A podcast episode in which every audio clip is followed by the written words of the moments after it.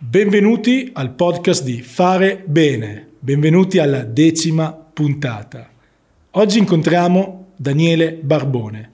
Lui è il direttore di BPSEC, ma oltre ad essere un imprenditore è anche e soprattutto un grande sportivo.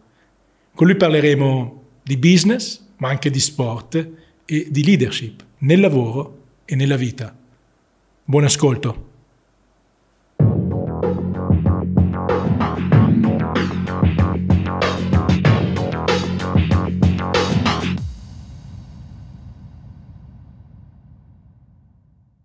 Ciao Daniele. Ciao Davide.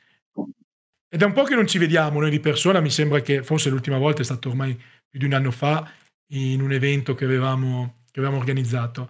Però io, vabbè, un po' ti seguo, ci, beh, ci seguiamo a vicenda un po' sui social, però mi sono imbattuto um, due tre settimane fa, non saprei, su una tua intervista a Sky o, o, a un telegiornale di quelli, non so se era Sky o se era Sky. TGCom o qualcosa. Sky, ah ok, dove tu eri nel tuo laboratorio con tutta una serie di mascherine e stavi raccontando come ti eri messo in, quei, in quelle giornate in cui mascherine introvabili, dove emergenza assoluta nella reperibilità, e non ho capito se tu le stavi importando o addirittura le stavi fabbricando. Quindi io partirei da qui, se ci racconti un attimo che cosa hai combinato, in che modo hai, hai, hai risposto a questa, a questa emergenza, che cosa hai messo a disposizione. La storia è anche simpatica perché noi abbiamo avuto per tanti anni una società in Cina che si occupava di controlli sulla fabbricazione di dispositivi.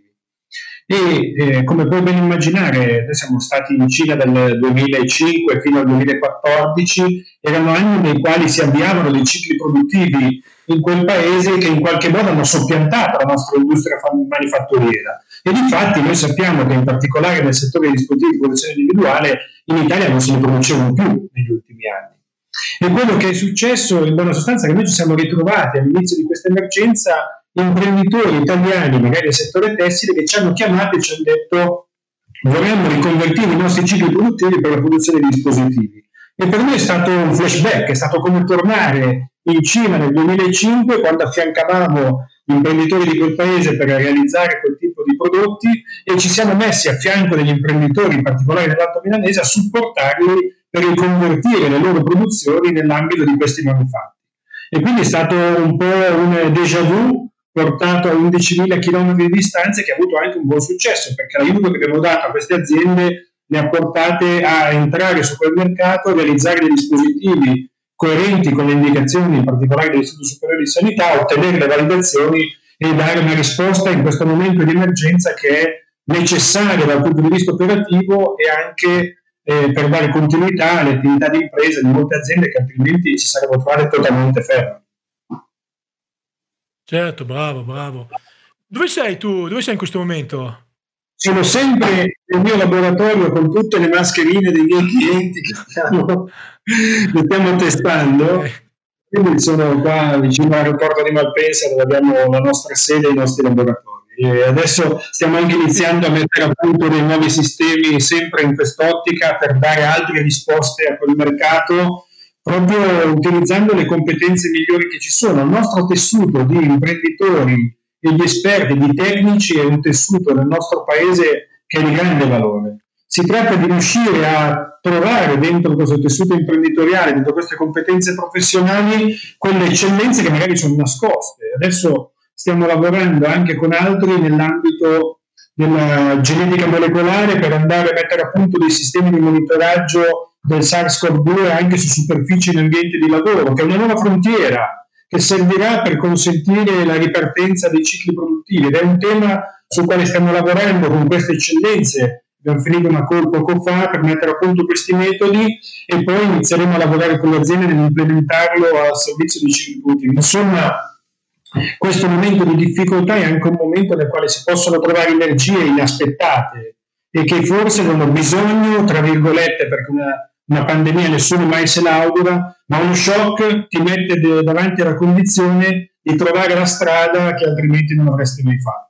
Anche storie che nel nostro mondo di Italia Lab Sicurezza abbiamo visto nel tempo, aziende che sono passate da momenti di difficoltà per la sicurezza dei loro lavoratori a mettere a punto dei sistemi di grande eccellenza e di riferimento benchmark per gli altri. Ecco, la crisi in qualche, in qualche, modo fuori dalla retorica è un'occasione per provare delle energie che altrimenti sarebbero rimaste sottili.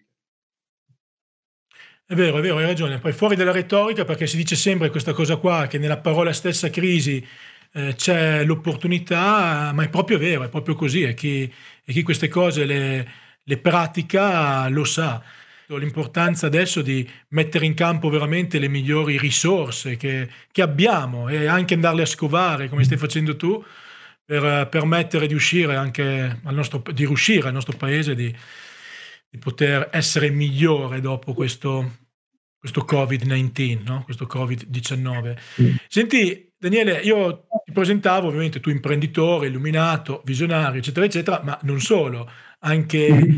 un, eh, uno sportivo io, se non sbaglio, vedendo i tuoi, i tuoi post sui social, su Facebook, ho notato che tu negli ultimi tempi ti stavi preparando molto arduamente no? per una ultramaratona, per una, per una, una cosa estrema che adesso magari ci racconti, che io non ho neanche capito bene cos'era, ma ho capito che c'era una preparazione lunga, fatta di diete, fatta di, di privazioni alimentari, sociali, per arrivare preparati fisicamente e mentalmente per qualcosa di estremo, una di quelle ultramaratone che, che tu fai, ma adesso ma ce le racconti, però mi sembra di aver capito che poi eh, sei arrivato per il traguardo di farla, ma eh, hanno annullato tutto ovviamente a causa di questo outbreak del virus e quindi come cioè, co- co- Beh, sì, come l'hai vissuto? Io ormai erano, era da settembre dell'anno scorso che avevo iniziato una preparazione atletica molto fitta per arrivare ad aprile di quest'anno a correre quella che è considerata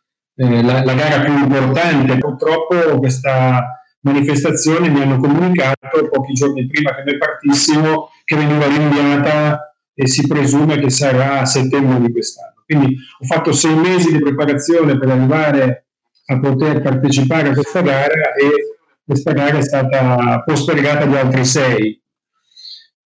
Dentro questa vicenda del Covid che sappiamo per altro verso ha portato una serie di impatti nella nostra vita che vanno ben oltre l'aspetto sportivo e piacevole di partecipare a una manifestazione di quel tipo. Però è un po' la storia di ogni vicenda umana, io la voglio cogliere in questi termini uno può organizzare tutto quello che vuole dal punto di vista professionale, umano, affettivo, familiare, poi dopo gli eventi della vita non sempre ti consentono di portare a casa il traguardo che tieni prefisso e in qualche modo devi ritardare le tue priorità e iniziare a riprogrammarle e guardare con serenità al futuro sapendo che se non è stato questa volta sarà a settembre che saremo via di quella manifestazione. L'importante è tenere sempre al centro quelle che sono le giuste priorità e riuscire ogni giorno a dare il proprio meglio nell'ambito nel quale ci si impegna.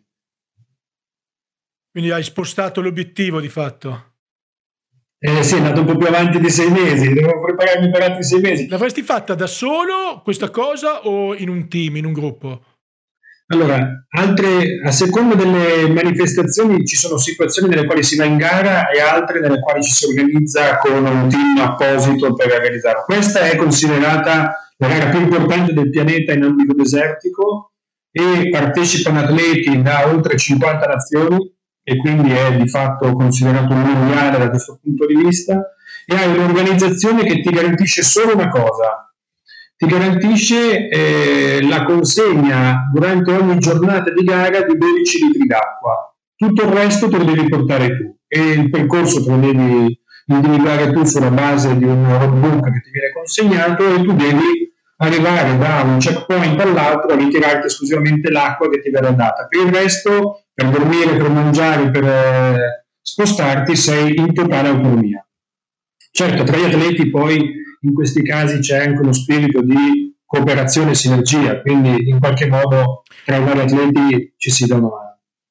No, ma sei tu che dicevi, no? Chi va, eh, com'era? Chi va eh, insieme. Se vai da solo vai forte, se vai da solo vai forte, se vai insieme si va lontano. Esatto, esatto. Che, che, diciamo che è, una filosofia di vita. è una filosofia di vita, no? Eh, che è anche certo. quella di, di dare la sicurezza, no? Tutti insieme, senza dubbio, ognuno facendo il suo, ogni ambassador, ogni persona che è disponibile a fare un pezzo del percorso fa sì che tutti insieme arriveremo più lontano. Sì, tu sei sempre stato un ambassador eh, molto importante per il Movimento Italiano di Sicurezza perché hai una visibilità importante, sei un divulgatore, sei uno scrittore. Mi piace un attimo così provare a prendere due o tre pillole così, le prime che ti vengono in mente su consigli pratici da dare a, a chi in questo momento qui sta operando all'interno delle aziende, supportando le aziende nella gestione di questa emergenza, ma anche di chi sta vivendo questa problematica a livello sociale, a livello familiare, come un po' tutti. Cosa ti senti di consigliare in base alla tua esperienza? Io mi, mi ricollego anche a una cosa che avevamo scritto insieme nel libro collettivo Safety Talks ed era un po' il tema sul quale io mi ero concentrato. No? Eh, ci ritroviamo a volte nella vita professionale, sportiva, affettiva, lavorativa a dover affrontare dei rischi, delle situazioni che ci ingenerano un timore. Eh, ed è quello che stiamo vivendo tutti noi oggi in questa fase della nostra vita. Si tratta di affrontarlo con quel giusto equilibrio che non è l'evitamento da un lato e non è nemmeno la sprovvedutezza dall'altro. È quell'atteggiamento di coraggio che vuol dire mettere cuore nelle cose che si fanno, che ci consente di affrontare la situazione sapendo fino a dove possiamo arrivare e accettando di passare vicino e oltre questo momento con tutti i rischi che pure stiamo vivendo dal punto di vista umano e professionale, ma sapendo che se lo faremo con il giusto coraggio e la giusta prudenza dall'altro lato, arriveremo oltre questo momento con più forza e più determinazione. E con quella che in qualche modo gli psicologi, gli psicologi chiamano la self-efficacy, quindi la capacità di vedere se stessi come idonei ad affrontare le difficoltà del, del, proprio cammino. Ecco, in qualche modo anche questa vicenda va in quella direzione lì, affrontiamola con quello spirito e sapendo che la stiamo affrontando tutti insieme. Quindi non c'è qualcuno più fortunato o più sfortunato in questa vicenda, se non quelli che purtroppo hanno avuto questa patologia che li ha portati a grandi situazioni di debilitazione, molti anche a dover morire, ma dall'altro lato sapendo che quando saremo andati oltre ci troveremo più forti di prima, più coraggiosi di prima e più determinati di prima. Daniele, allora io eh, volevo chiederti questa, quest'ultima riflessione, volevo fare con te, perché eh, ieri eh, mi sono imbattuto in una chiacchierata molto interessante con Mirko Tarozzi, parlavamo di sport, della, eh, de, de, de, della, della metafora dello sport per veicolare cultura della sicurezza sul lavoro, ovvero lo sportivo, specialmente il professionista, ma non solo, ha una grande attenzione della prevenzione, della cura del proprio corpo, pre- quindi del riscaldamento, di tutto quello che è per prevenire l'infortunio, che quindi poi di fatto è equiparabile a un infortunio sul lavoro, perché non ti permette di, di performare. Quindi volevo chiedere a te, da anche sportivo, oltre che imprenditore, anche legato alle tematiche di, di sicurezza sul lavoro. Eh, come la vedi questa metafora, se ci avevi mai pensato e come si può sfruttare al massimo? Perché penso che, che gli sportivi possono essere dei grandissimi testimonial per veicolare il valore di prevenzione e paradossalmente proprio di sicurezza sul lavoro. No, vedi, lo sportivo professionista o comunque l'agonista di alto livello vive su un filo che è dato da portare il suo organismo al massimo delle performance possibili in condizioni di massima efficienza e sicurezza. Il, lo sportivo da questo punto di vista è poi anche il terminale di un'organizzazione perché in qualche modo chi fa attività sportiva di alto livello ha intorno a sé un team che lavora con lui sulla preparazione evidentemente, poi negli sport di squadra a maggior ragione ha altri atleti che con lui collaborano al risultato. E poi ha il tema della competizione, evidentemente, cosa che tutti noi in ambito professionale siamo chiamati in qualche modo anche a dover garantire, così come l'aspetto che dicevamo prima di portarci al limite delle nostre capacità professionali in condizioni di sicurezza. Quindi è assolutamente qualcosa che eh, trova il matching tra i due mondi. E poi sono convinto che ci sia anche un altro elemento, che lo sportivo di livello consapevole, maturo, ha anche l'etica come fondamento del suo impegno e in qualche modo il clone nel nostro ambito professionale è che la nostra etica professionale deve tenere sempre in considerazione le variabili che riguardano la nostra sicurezza individuale e quella collettiva. E poi, in ultima istanza, l'atleta ha il premio, che è sempre qualcosa al quale ambisce, che non necessariamente è qualcosa che ha un valore monetario, ma in qualche modo gli riconosce il risultato che ha ottenuto, una medaglia, una classifica e quant'altro. E, e questo riguarda anche noi nel nostro ambito professionale. Quindi i due mondi hanno tanti punti di contatto che senza dubbio ci possono aiutare a comunicare in modo più efficace le nostre tematiche. In Italia abbiamo due italiani su tre che fanno attività a qualche livello, quindi dall'amatore a chi fa attività meramente motoria all'agonista al professionista, due su tre. Dal punto di vista della salute collettiva sono pochi perché vuol dire che ce n'è uno su tre che è sedentario, ma dal punto di vista comunicativo vuol dire che in tutte le nostre famiglie c'è almeno una persona che pratica lo sport. E in qualche modo è un linguaggio che comprendono tutti. E quindi se vogliamo arrivare con messaggi che sono legati anche ai nostri temi, senza dubbio lo sport è qualcosa che ci può molto aiutare. Daniele, ultima, ultima domanda e poi ci salutiamo. A bruciapelo, che cos'è la leadership? La tua definizione personale di leadership? Eh, a bruciapelo, eh, i miei collaboratori che dicono eh, siamo noi ad aver scelto te, non il contrario. Bello. È bello darselo come obiettivo questo. Non tutti la pensano così, ma molti dei miei collaboratori la pensano così. allora, bisogna vedere quanti la pensano così, quindi valutarsi con dei key performance indicator, eh, valutare proprio la risposta a questa domanda.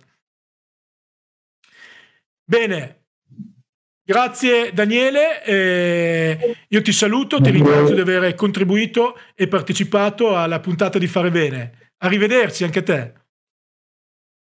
Alla prossima.